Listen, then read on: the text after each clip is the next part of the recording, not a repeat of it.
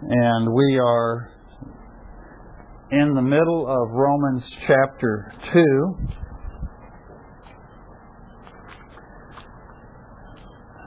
We actually began about three or four weeks ago, and we had a week off while I was gone on vacation, but we started, we, excuse me, we started then in chapter 2.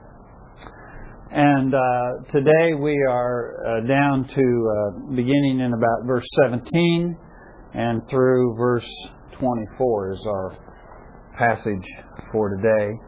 Uh, but the previous uh, couple lessons we've covered the first 16 verses of chapter 2. So before we go on to today's verses and today's lesson, why don't you look down through those first 16 verses of chapter 2 uh, and uh, share with us what do you remember some of the things that we talked about, particularly last week, but even in the lesson before that. What are some of the things that stick out to you that we've been talking about lately out of chapter 2?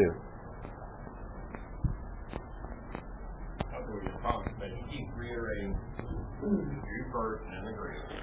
First and So for. Okay. Okay. Uh, he's kind of saying two things there. He's he's being inclusive. He's he's saying everybody. It's for everybody. But he's also putting a priority on the Jews because of their privileged position. Uh, he puts a priority on them that it goes first to them, but then it is also going, like you say, to everybody. So it's all inclusive. Okay. What else?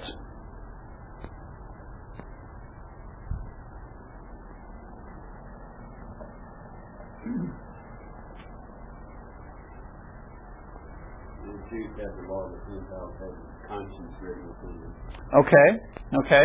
The Jews have uh, the written law, and we're going to talk more about that today. Uh, they have the written law that was given to them at Mount Sinai, what we call the law of Moses.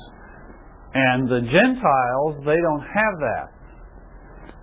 But even though they don't have the law, they have a law, and where is that law? It's written on their hearts, right? It's written on their hearts, so it's so it is. Uh, some commentators kind of draw a little bit of distinction between conscience and the law in the heart, and I don't know. Uh, that seems to me a little bit uh, stretching, and I don't see the clear distinction there. Uh, but it but it is that idea that within every man is some sense or appreciation of what is right and what is wrong, and he says the Gentiles have that. What else have we learned? Talk about the distinction that uh, the deeds would be judged that that was not prescriptive for salvation. Okay. In other words, your deeds were not going to get you into heaven. Okay, okay. And why is that? Why are our deeds not going to get us into heaven? And get you there. Why not? Why? I mean, Paul, uh, Paul says here we're going to be judged by our deeds, and those that uh, those that do evil are you know are going to be judged one way, and those that do good are going to receive eternal life. He says. So isn't he isn't he teaching a justification by works here? Because our very death deeds are like filthy rags to God. Okay. Right to heaven is through the sin. Okay. Okay. And we, of course, will get to that. But Paul's going to Paul's going to belabor this point here for a while about our true condition. He's going to get to you know what is the answer, but he hasn't he hasn't, he hasn't let us get there yet. Okay. What he's trying to communicate to us is that is that if in fact we are relying upon the law, we're all up a creek because we just simply don't keep the law. Some people keep it better than others. You know, I've heard the example of you know of, somebody who's going to swim to Hawaii, you know, from the west coast. So they get in the water. The first person gets in the water, and you know he may be a swimmer like me, and he may get a few hundred yards, and then he drowns. You know. And then you may have somebody like some of these Olympic swimmers we've been watching, right, the last couple of weeks. And one of those guys may get several miles out in the Pacific Ocean, but they're still going to drown, right? They're not going to make it to Hawaii, okay? And that's kind of the point that Paul is making, is that some of us may be better than others. Some of us may be Olympians when it comes to moral behavior and moral contact, but it's still not nearly good enough to bridge that gap, and that's the point that Paul's making. What else?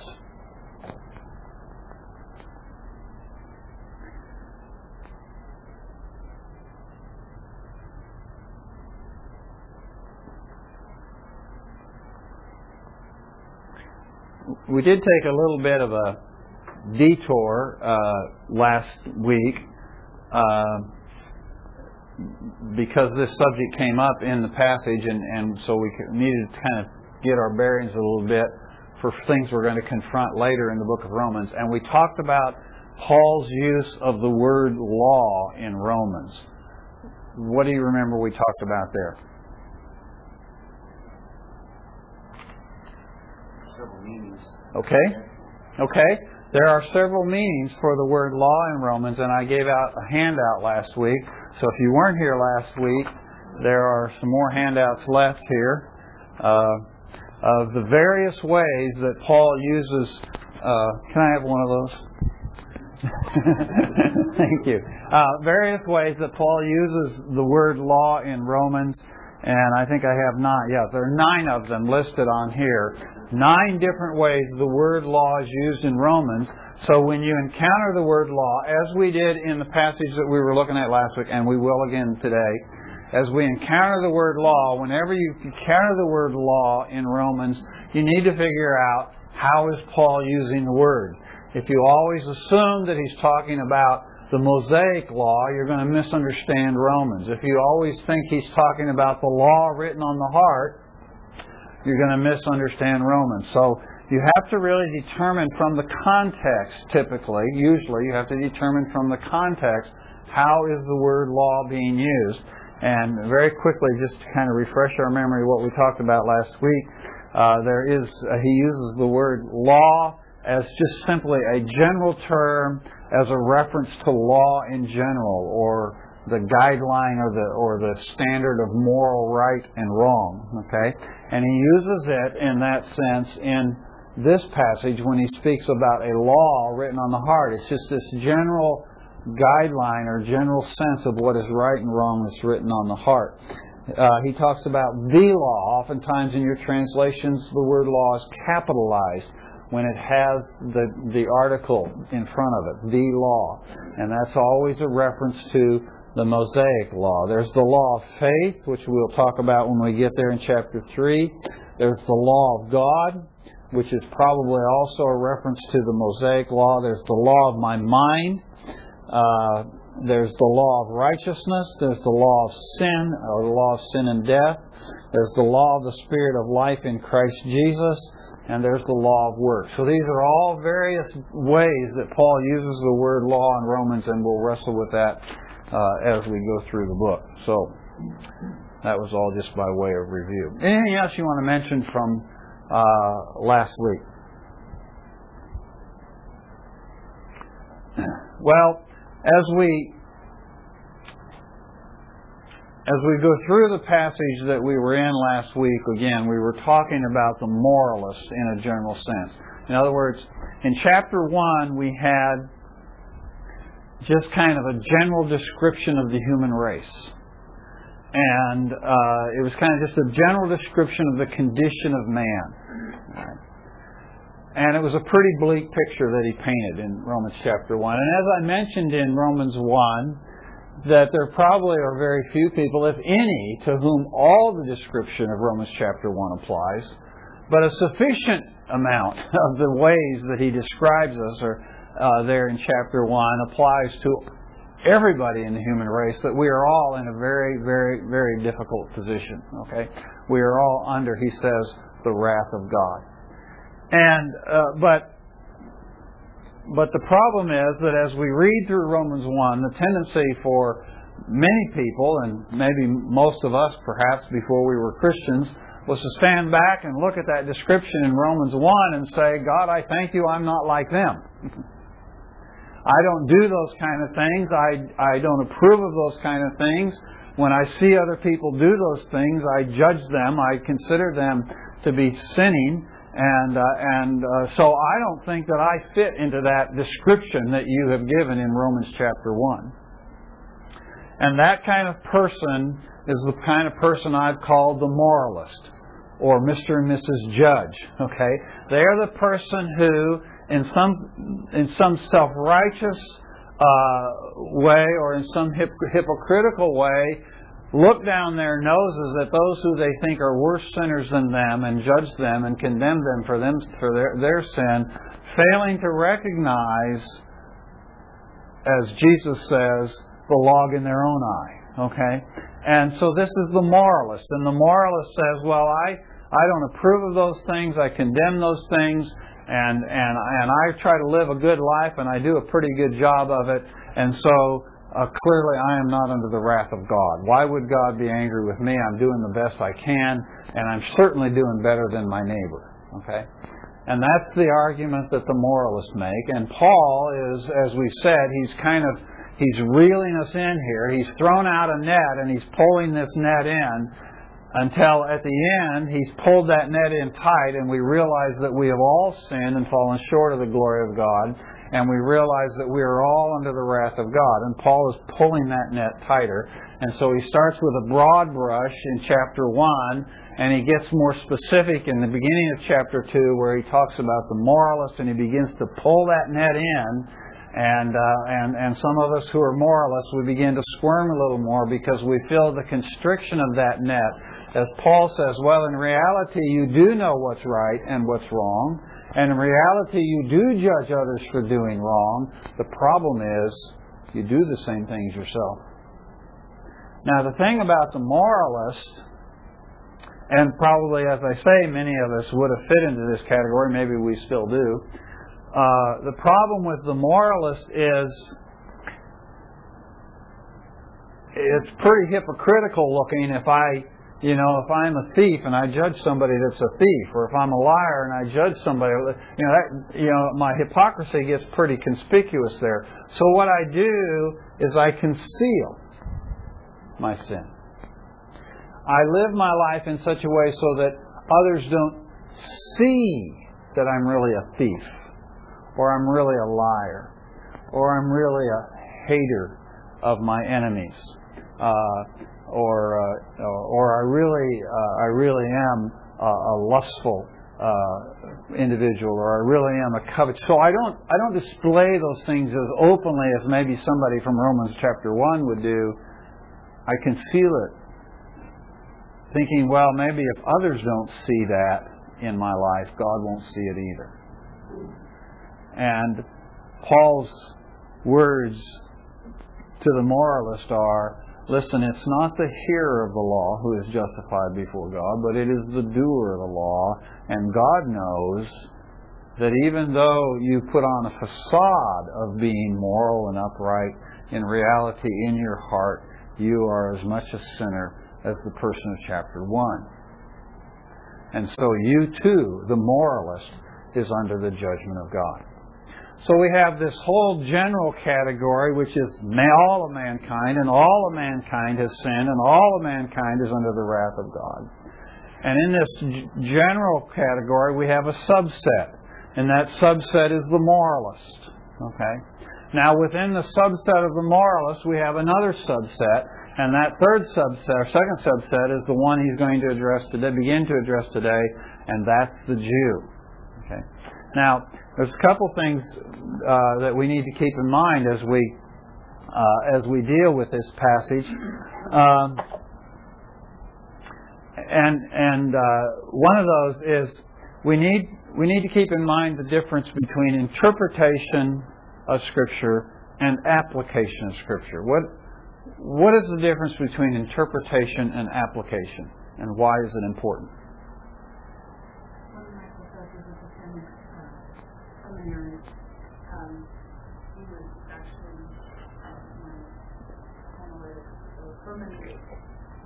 One of those H classes. Yeah, you can tell um, he said that Scripture means what Scripture meant. Okay.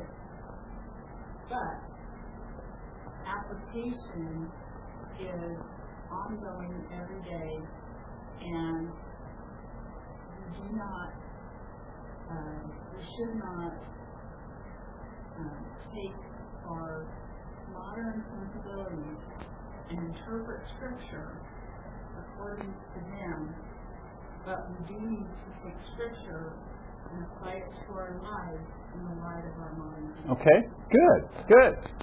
And the way I like to say it is that in, that interpretation is finding out what the original intent of Scripture was. You know, we're familiar with this term original intent from the political sphere, okay? Well, this is what we want to do with Scripture. We want to figure out what did the author or the writer, the speaker, in some cases, if it's, if it's a speech like a Sermon on the Mount or something like that, what did the author or the writer or the speaker originally mean to communicate?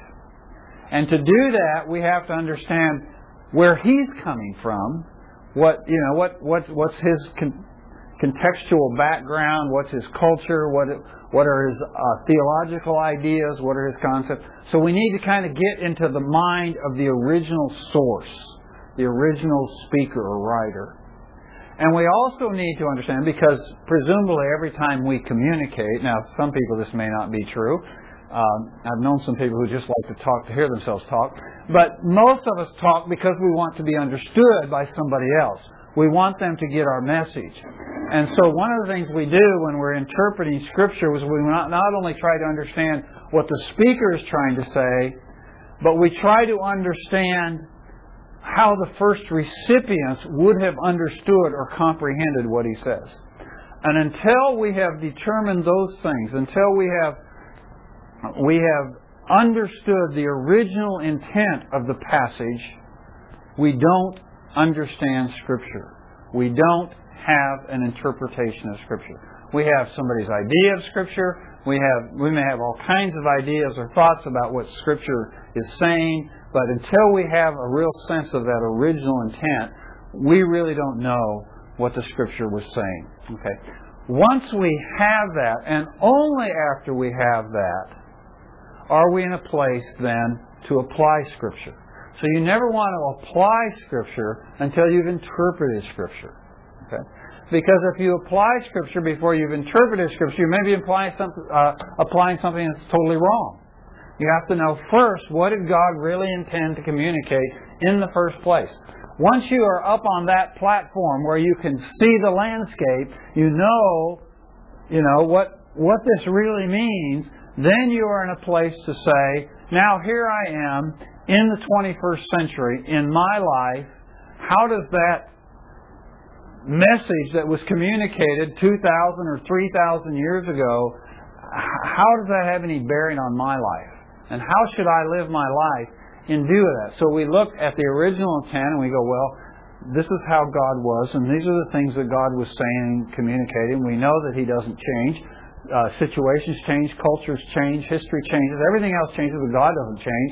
So so I go back and I look at those things and I say, okay, now if I know that God is this way and this is how He deals with people, and if I know this is the nature of man as God has revealed it, if I know those things, then when I come up to my situation in the 21st century, how do I think that God wants me to act, or God wants me to live, or God wants me to think in the 21st century, given what I know that he communicated back then.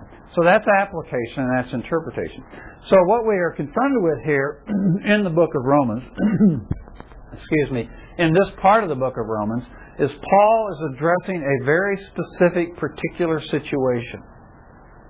And the verses we're looking at today, he's talking about the condition of the Jews. So as I read Romans chapter 2, verses 17 and following, it's very easy to read them and go, well, Paul's talking to the Jews. What's that got to do with me? Well, one of the things we want to do today, uh, boy, I misread my watch there and thought I was already out of time. That was a close call. Uh, one of the things we want to do today is we want to understand what was Paul saying to the Jews and what was Paul saying about the Jews. It's very easy at that point to just go, so what? That's the Jews. That's not me, right? Well, once we've interpreted the passage, then I want to go back and kind of think, well, what has that got to do with you and I? Okay, so just kind of hang in there because it's very easy when we're reading uh, this passage and passages like this to kind of say, well, he's talking about somebody else there and it doesn't apply to me. Okay, well, uh, another thing we want to keep in mind is that these verses that we're looking at today, verses 17 through 24, fit within the context of a lengthy argument that Paul is making. Began in chapter 1, verse 18, and will continue up through chapter 3, verse 20. What is that argument?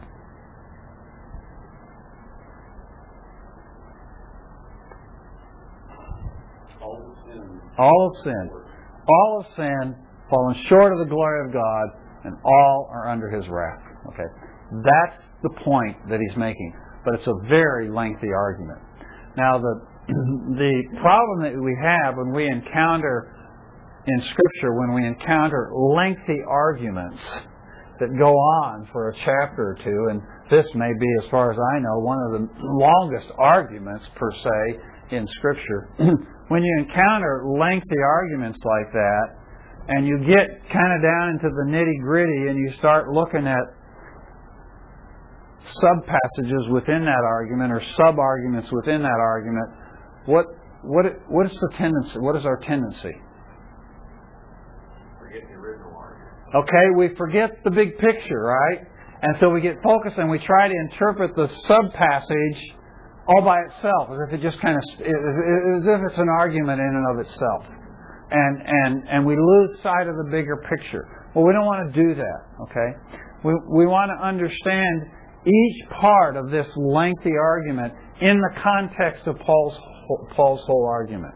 Okay, so he's uh, as I, as I said uh, a number of times, and, and already earlier today, I said Paul is in the process of reeling us in, if you will, or drawing us in by a net, pulling us in until we all realize that we stand in this desperate condition of all being sinners under the wrath of God. This is where he's bringing us, and, and he's tightening the noose around us, or tightening the net, I should say, around us till none of us are free. We're all just kind of packing. You know, you've seen a, uh, you've seen you know videos and movies or whatever. You know, the guys out there fishing on the ocean, and they throw out that net, and when they pull that net up, all those fish are in that net, and they're just squirming, and but they're all packed in there tight together. That's where we're going to be by the time we get to Romans chapter three, verse twenty is we're going to realize we're all caught in that net and we're crammed in there with every other sinner and every other person on the face of the earth.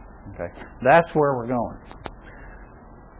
But Paul's got this subset who, even though they've read everything and heard everything he said in chapter 1, and everything he said so far in chapter 2 about the moralist, they're still standing there and saying, well, that may be true about those really bad Gentile people, and it may even be true about the moralists, but it's not true about us. And it's not true about me. And there's two reasons. Because I'm in that special subset. I'm in that special group of people to whom God has given His law. And I am in that special group of people to whom God has entered into covenant and signified that covenant with circumcision. And because I have the law, and because I have circumcision, I'm in scot free. And yeah, I may sin a little bit, I may fall short a little bit, but but I have these promises of God, and I have the Word of God, and I have the covenant of God, and I have circumcision, and so uh, and so uh, you know my standing with God is okay. And Paul begins here in chapter 2, verse 17, to demolish the two foundations, the two legs, if you will, upon which this argument stands. And in verses 17 through 24, the argument is I have the law. I have the law of Moses. And because I have the law of Moses, I stand in a special position with God. Then picking up in verse 25 and down through verse 29, Paul demolishes the second foundation, and the second foundation is what? Circumcision, okay? The sign of the covenant. So he's going to he's going to demolish these two things because to the Jew these were the two biggies, okay? So we're going to try to understand that today, and then we're going to try to apply it to us Gentiles living in the 21st century, okay? Maybe a trick, but we're going to do it, okay? All right. So picking up then in chapter 2 in verse 17, he says, But if you bear the name Jew and rely upon the law and boast in God, and know His will and approve the things that are essential, being instructed out of the law, and are confident that you yourself are a guide to the blind, a light to those who are in darkness, a corrector of the foolish, a teacher of the immature, having in the law the embodiment of knowledge and of truth. You therefore who teach another, do you not teach yourself? You who preach that one shall not steal, do you steal? You say that one should not commit adultery, do you commit adultery? You who abhor idols, do you rob temples? You who boast in the law, through your breaking the law, do you dishonor God? For the name of God is blasphemed among the Gentiles because of you, just as it is written. Okay? Well, seems fairly pretty straightforward, but let's kind of explore this and see what Paul is saying. First of all, keep in mind Paul is a Jew. It's very easy for us to read this passage and get kind of an anti Semitic tone out of it, right? But that would be a serious mistake. That would be a serious misunderstanding. Paul is writing here as a Jew. And, and Paul is not writing as a Jew who has become so disillusioned with Judaism that he's just thrown the whole thing out and despises it all and has contempt for the Jews. You know, that's, that's not where Paul is coming from. How do I know that? Because when we get to chapters 9, 10, and 11, Paul is going to make it very clear how deeply he loves the Jews, how deeply he cares for them, how much he wants for them to experience all that God has for them as Jews. Okay. So this is a guy, he's not a Gentile writing about Jews. He's not somebody writing from the outside. He's writing from the inside, if you will. And he's not even a Jew who has become so disillusioned he kind of wishes he wasn't one. But he's writing as a Jew who, who recognizes and acknowledges what a great privilege it is for him, Saul of Tarsus, to have been born a Jew, to have been raised a Jew, to be a Jew, and to be a part of this covenant covenant body of God's people. Okay, so so this is who's writing this stuff, and we need to keep that in mind.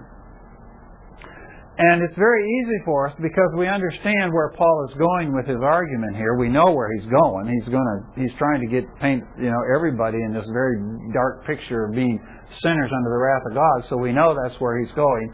So it's very easy for us to mistakenly here in verses 17 through 20 to read negative implications into these things Paul is saying, and that would be a mistake. Because everything that Paul lists here in verses 17 through 21 or 20 is a positive thing. First, he gives us in verses 17 and 18, he gives us five privileges that are, ju- that are inherent in just being a Jew. And these are all five positive things. Then he goes on and he gives us in verses 19 and 20, he gives us four prerogatives. Four great prerogatives that the Jew has because he's a Jew. And, and these again are four very positive things that God has given to the Jews in His grace and in His love and in His goodness. He's given these to the Jews. And all of these nine things, the five privileges and the four prerogatives, are all directly a product of the fact that God has given to the Jews the law of Moses. Because they have the law of Moses, they have these privileges. Okay? Well, so he begins in verse 17 and he says, If you bear the name Jew and rely on the law and boast in God and know His will and improve the things that are essential, being instructed out of the law. And the first thing he says is he's now, remember, he's in this diatribe, what we call the diatribe, okay? What's a diatribe? It's not me ranting, remember. It's a diatribe. That, five civilized tribes. no, two tribes instead of five. No. Right. Uh, what's a diatribe? And through the dialogue, and I don't Okay, it's a dialogue that somebody has with kind of an imaginary opponent. Okay, so Paul has set up this kind of imaginary opponent, and he's carrying on this dialogue. So, so what he's doing is he's taking these objections and questions and arguments that he has undoubtedly heard in his 20 or so years of ministering the gospel all over the Mediterranean world. And as he's writing Romans, he's kind of throwing those arguments back at himself, like he's got this this imaginary opponent over here, and he's carrying on this diatribe. He's carrying on this dialogue with this imaginary opponent. Now, at this, you know, and and uh, and, and earlier in chapter two, his imaginary opponent was just kind of the moralist, generally speaking. Okay, but now, very specifically, it's the Jew. His imaginary opponent over here is the Jew, who is a moralist, but he's more than a moralist. He's a Jewish moralist. Okay, and so this is the guy he's talking about, and he starts by addressing him here in chapter seven, uh, verse seventeen, very directly. He says, "If you bear the name Jew." Now, this is the privilege of all privileges. This is a, this is really especially now this name Jew. Where, where's it come from? You know, why do we call the Jews Jews? You know, why don't we still call them the sons of Israel or the descendants of Abraham? Why do we call them Jews? Well, the the name Jew originally was a term that referred to specifically the tribe of Judah. Okay? But as you move forward in Jewish history and you get to the point of time of the exile, towards the end of the Old Testament uh, chronology, you get to the time of the exile, and then particularly following the exile, this name Jew begins to refer to all the all the children of Israel. Okay, so for example, you remember in the story of Esther, when we are still out in the exile, remember? We're still out in the exile. You have the story of Esther, and in the story of Esther, they keep talking about the Jews, right?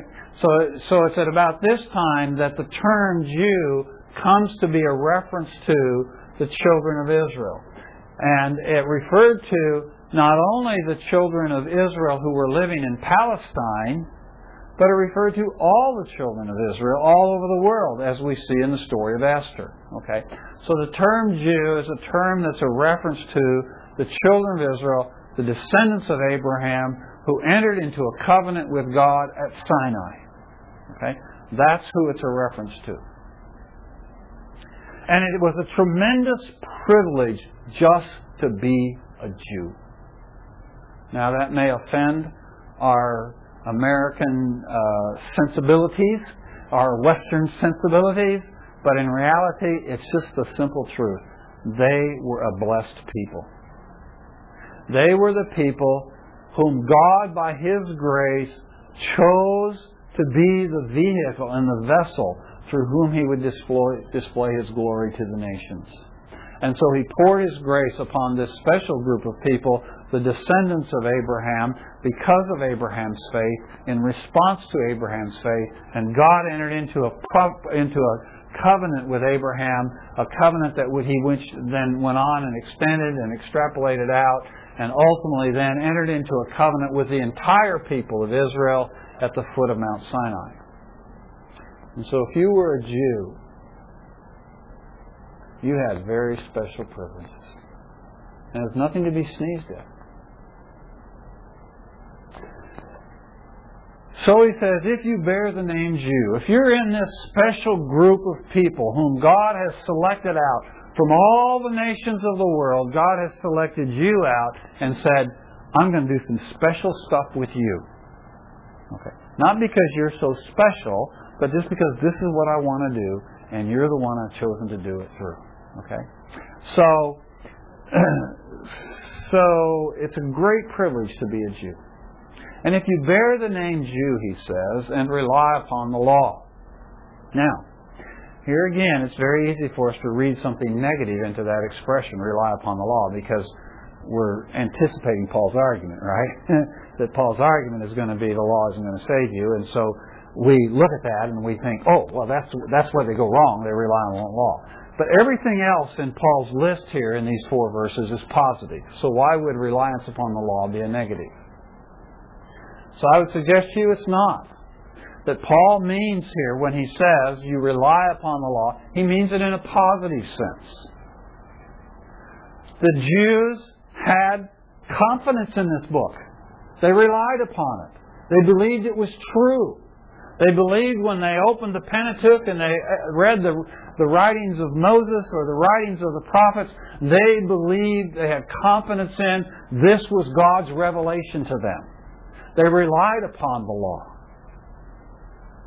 And he said, You know God. Now that in itself is a pretty remarkable thing. I mean, when we think of all the nations of the world and many, many, many, many nations at this time had far more people in them than, than the nation of Israel. But this one nation knew God. They knew the true God. They knew the living God. They had heard His voice at Sinai. They had heard Him speak. His presence, His very presence, went with them through the wilderness, in the smoke, and in the flame. This is stunning stuff, folks. The God all the other nations are out there and they're making idols and cutting trees down and carving them up into strange looking things and bowing down and worshiping. All the other nations are doing it. But this one little tiny group of, a, of, of just a few million people there that's stuck there at the east end of the Mediterranean, for some reason they know the true and living God, the creator of heaven and earth. You know God. You know His will. Now, most of us, as pagan Gentiles, we're just kind of wandering around going, okay, is this right or is this wrong? Or, you know, and, and we're having to rely on that law of God written on our heart, right? But it's, by now, you know, it's gotten pretty corrupted, right? We've messed it up pretty bad. And so this compass doesn't work really well for us. And so we're, we're walking around in this kind of ambiguity of going, I don't know, you know, is this right or is this, you know, I, but the Jew, he didn't have that problem. He knows the will of God. The will of God is just laid out for him in black and white. So much so that it's not only there, but he now has the facility, he has the capability to judge and approve the things that are essential. So, so he's able to look at all of his options and consider all of his options, and he's able to say, now this is important, and this isn't important. And I know this is important, and I know this isn't important, and I approve this. I like this over here, because this is important. Because this is the will of God, this is what's important to God, and how do I know it? He says, because I am instructed out of the law. The law of Moses has made all this possible. I have this tremendous advantage as a Jew because I am instructed out of the law. Now, just as a side note, I want to throw this in. I'm not going to expound on it here, but I want to make a mental note of it in your mind because later in Romans we're going to come back to this. Paul, as we know from the overall argument, Paul is writing to people who are dead in their sins. Right? That's his argument. He's writing to people who are dead in their sins, and to these people who are dead in their sins, he says, You approve the things that are excellent.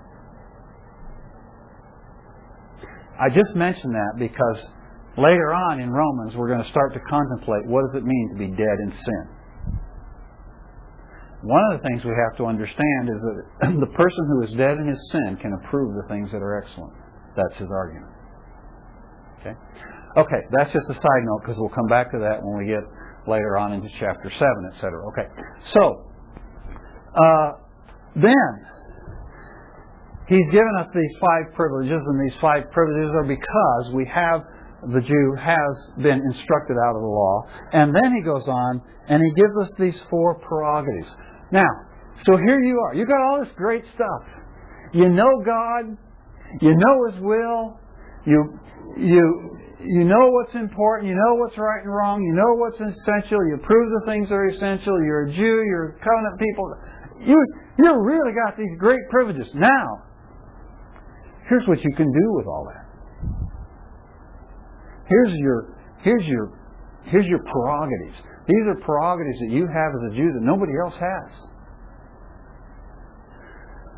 So he says in verse 19, and are confident that you yourself are a guide to the blind, a light to those who are in darkness, a corrector of the foolish, and a teacher of the immature. So what he's saying is because of all this stuff that God just dumped on you, here you are, this little tiny nation among all the nations of the world, and you are a guide to the Gentiles. Now, all these Gentiles out here, and they're all kind of wandering around going, oh, yeah, I don't know. Yeah. And you're their guide. You can take them by the hand and you can lead them to God. You are a light to those who are in darkness. This is not presumption on the part of the Jews. This is what God said. Over and over again, He says, You are a light to the nations. That was His intent. That was God's purpose. That's why He dumped all this stuff on them. Because He intended from out of that little tiny group of people in that little corner of the world, He intended the light of His glory to shine throughout to all the people who lived in darkness. Even Mary in her Magnificat talks about that. Remember? Oh God, look, at God what you're doing and you're shining your light out. You know, this is cool stuff, right? You are a corrector of the foolish and a teacher of the immature because why? What makes them able to do that? End of verse 20.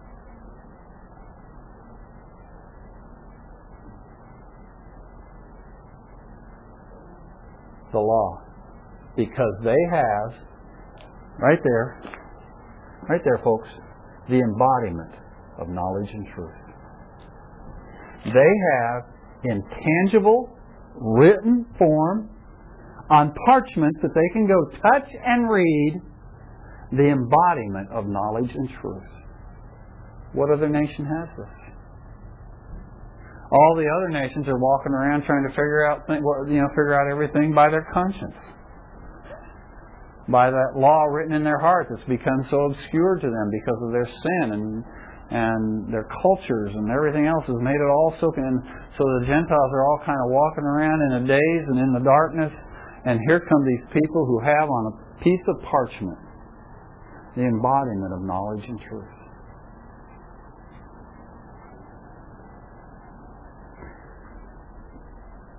But when he introduces those four prerogatives, he does it with an interesting term. He says, You are confident that you yourself are. He says, You think of yourself as being a light to the nations,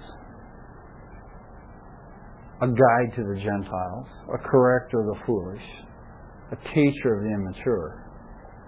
But in reality, is that what's happening?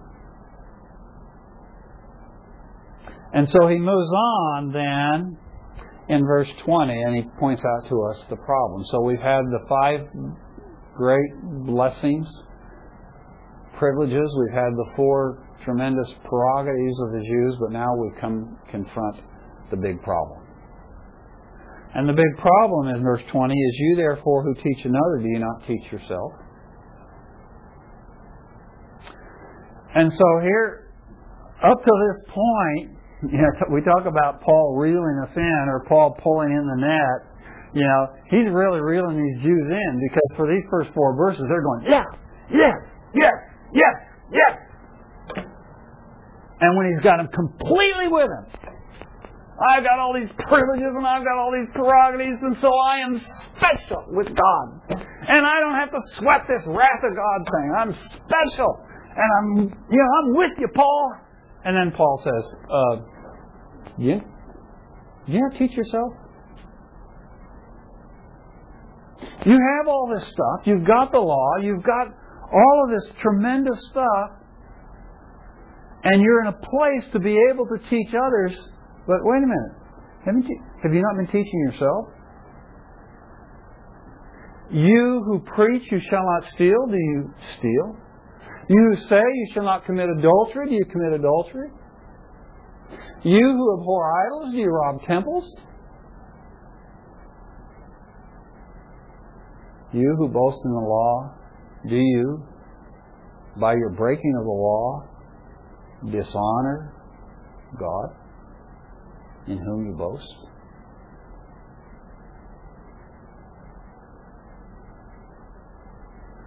See, the Jews got a problem. Jews got the same problem you got. And he's got the same problem I've got. Is he knows all this stuff. But he's still not doing it. Now, now Paul's list here is not exhaustive. he picks two or three things out of the Ten Commandments at random. Stealing, adultery, idolatry. And he just kind of picks those three. Because he knows if he picks those three and just kind of throws them out there, he's going to get everybody on at least one of them.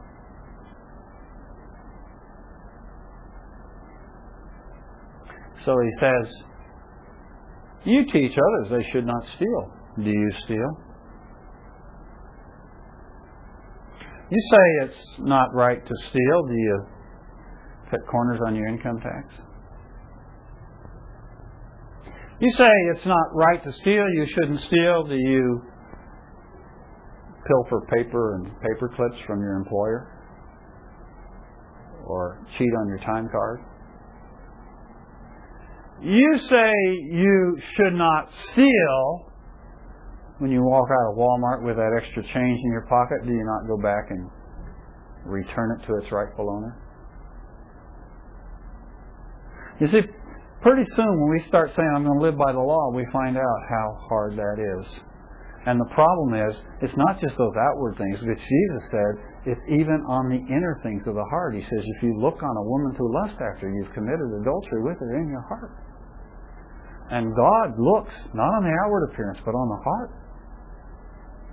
And so what we begin to find out is we say, well, yeah, you shouldn't commit adultery. And not tell everybody, you don't, you know, you don't do that. But in your heart, in your thoughts, in the things that you look at on television or in magazines or on the computer, are we committing adultery? when we tell others they should not commit adultery? or he says you abhor idols, but you rob temples. Now, commentators are a little bit confused by this statement. Uh, not exactly sure where Paul's going with it, but I think probably the best way to understand uh, there, there are several possibilities of how the passage that line could be understood, but probably uh, even though there's not a lot of uh, external historical record to say there was a lot of this going on. Apparently, what he's referring to is the people that some Jews were actually, and it could have been zealots in their uh, in their efforts to stamp out uh, idolatry in whatever form they saw it, uh, would go into temples and rob temples and take the gold that was dedicated to these pagan temples and take it and appropriate to themselves. Now, the problem with that is that it's strictly prohibited in the law of Moses. He says you got these you got these idols out there and stuff. You can't you can't take those idols and melt down that gold and use it for yourself. You can't go in and and take these offerings that are made to these foreign gods and take that gold and use it for yourself. That's all been dedicated to a pagan god, and you can't touch it. It's profane. So whatever was going on there, it's clear that they abhorred, and the Jews of this day did abhor idolatry. After the Jews came back from captivity, idolatry was absolutely verboten. It was absolutely prohibited in Israel because it's what had taken them into captivity. So the one thing they learned in captivity is you don't worship idols. So when they came back, idolatry was gone. They didn't practice, they abhorred idolatry. But apparently they weren't beyond finding some way to benefit from it. And so we have these people who are so privileged and have this great opportunity to be a guide to the Gentiles and a light to those that live in darkness and a corrector of the foolish and a teacher. A tremendous opportunity to be such a force for God, but those who would teach others have not taught themselves. And Paul says, if you're going to live by the law, you're going to die by the law. And what we end up with is a situation where the Jews now are a source of blasphemy to the very God that they would honor. They are a source of blasphemy to this God whom they know and whose will they know. This God in whom they boast. Their very conduct dishonors him. So are you really sure, Jew, that you want to say, I'm okay with God because I've got the law? Well, as I said, Paul is tightening the noose. He's, he's squeezing us down. And pretty soon all of us are going to be, to change my metaphor, caught in that net. Like one of those fish that we see in the videos and movies, you know. We're going to be flopping around and trying to get out of the net, but we're going to be caught, crammed in that net with all the rest of humankind. We are sinners through and through and through. And we are under the wrath of God. And the wrath of God is revealed from heaven against my ungodliness and my unrighteousness. And I am in a desperate position. Well, but that's the Jew, right? That's just the Jew. Does this have any application to us today?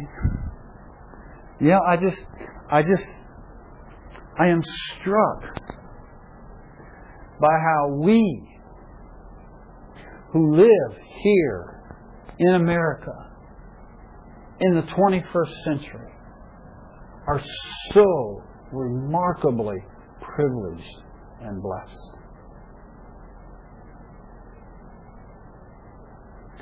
We live, we live in a country where there is probably more religious freedom than in other, any other place in the world. I, I don't want to pretend that it's unlimited religious freedom, and there are threats to it, of course, but we have a remarkable level of religious freedom here in America.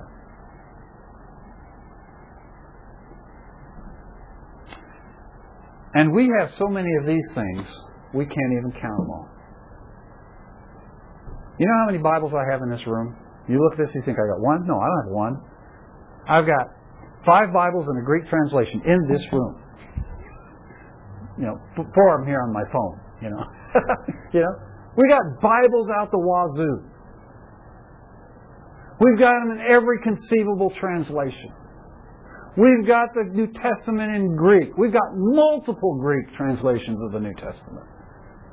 You know? Which one do you want? Westcott and Hort? You know, you, which which one do you want? The Greek. You know, we got the Hebrew. You know, we've got. Can you read Arabic? We've got it in Arabic. You know, we've got the Bible everywhere. Most of you got Bibles in your homes, even though presumably you read your Bible fairly regularly. You've got Bibles in your home that have been collecting dust for years, right? I do.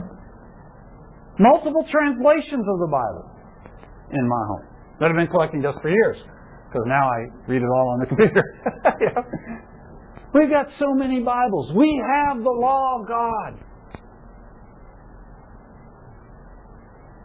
And we have untold resources for understanding the law, the Word of God, right? Now, some of you are not as maybe fanatical Bible students as some of the rest of us, you know, but but we all have these resources available to us. And I remember with the advent of the personal computer, you know, just what a you know what a door it opened up for us as far as the, resources, commentaries, and and at Bible atlases. We just have all we have tremendous blessing of being able to know the will of God and being able to judge and approve the things that are essential. It's all right there for us. In a country where we are free to worship and practice our religion almost in an unlimited way. And we are blessed with such wealth in comparison to the rest of the world that we don't have to struggle just to survive like so many places in the rest of the world do. So we are free and have the time to do things like read our Bibles and worship with other people. And yet, even though we are so privileged, and even though we know that we should be a light to the nations, in fact, that was part of the whole mentality of the Puritans when they came to the United States. But, you know, the things had gotten so corrupt in England, they thought, well, we're just going to go, we're going to go over to the New World, we're going to go over to America, and we're going to start a new thing over there, and we are going to be a light, a city on a hill. And we're going to be a light to the nations. And that's God's intent, they thought, for them. But with all of that, have we not taught ourselves? Do we not, day after day, hour after hour, fall short of the glory of God? With all of our advantages and all of our privileges, do we who say, You shall not steal, do we steal? Do we who say, You shall not commit adultery, do we commit adultery? Do we who say, You shall, or to those of us who abhor idols, do we not have our own litany of idols we worship? And so we come to this part of the passage of and, and we realize that that's not only true about the Jews, but that's true about us apart from Christ, is it not? And so when I begin to realize how far short I've fallen from the standard that I know is right, in spite of all the privileges I have as an American living in the 21st century, I have to cry out with Paul as he does at the end of Romans chapter 7 and say, Wretched man that I am.